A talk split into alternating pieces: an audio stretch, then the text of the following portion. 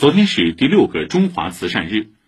二零二一年上海慈善论坛如期举办，并发布《互联网慈善发展报告（二零二一）》。报告显示，近年来，通过民政部指定的二十家互联网公开募捐信息平台，慈善组织募集的善款每年增长率都在百分之二十以上。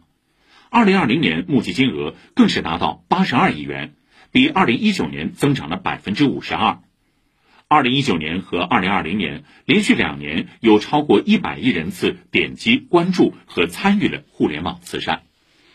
二零二一年上海公益伙伴月系列活动昨天启动，未来一个月内，上海将举办一系列活动，展现深城公益成就，推动慈善事业发展，助力提升城市软实力。请听报道。慈善超市在汇集慈善资源、促进帮困救助、弘扬慈善文化等方面发挥了积极的作用。上午，在新晋网红门店外滩街道慈善超市前，包含全市二百三十三家慈善超市的地图正式发布。二零零三年，全国首家慈善超市在沪开业以来，慈善超市也在上海实现街镇乡全覆盖。与此同时，一万七千二百一十六家社会组织也已成长为助力提升上海城市软实力的重要力量。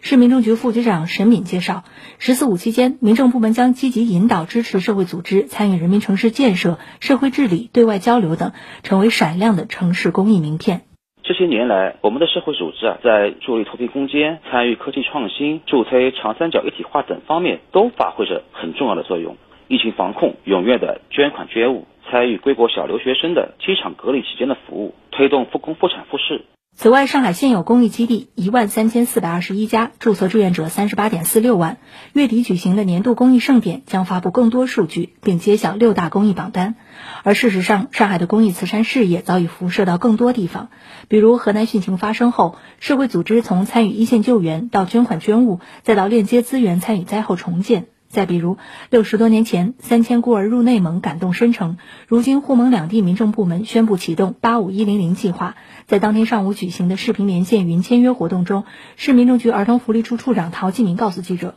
这是上海公益力量的一次新尝试。”八家的内蒙古的儿童福利机构提出了具体的公益需求，在上海市进行发动之后呢，很快就有八家的基金会迅速给予了响应。从二零二一年开始的五年间，每家基金会给每家儿童福利机构总金额不低于一百万的这个公益项目的援助，在养育啊、康复、教育还有其他设施设备上面的一些改造，提升内蒙古儿童福利机构的这个服务水平。在下午开幕的上山论坛上，社会力量在促进基层治理体系和治理能力现代化中的定位、作用和机制，长三角公益一体化的实践路径等议题被专家学者热烈讨论。观点交锋中，更多公益思考在继续。伙伴月期间，上海还将举行第三届社会组织公益创业大赛、第七届上海公益微电影节、太阳公益市集、百家社会组织主题展等活动，并为市民参与准备了公益大餐。市民政局局长朱秦浩下午做客电台《直通九九零》节目时透露，为了固化上海的慈善事业经验，并回应新情况新问题，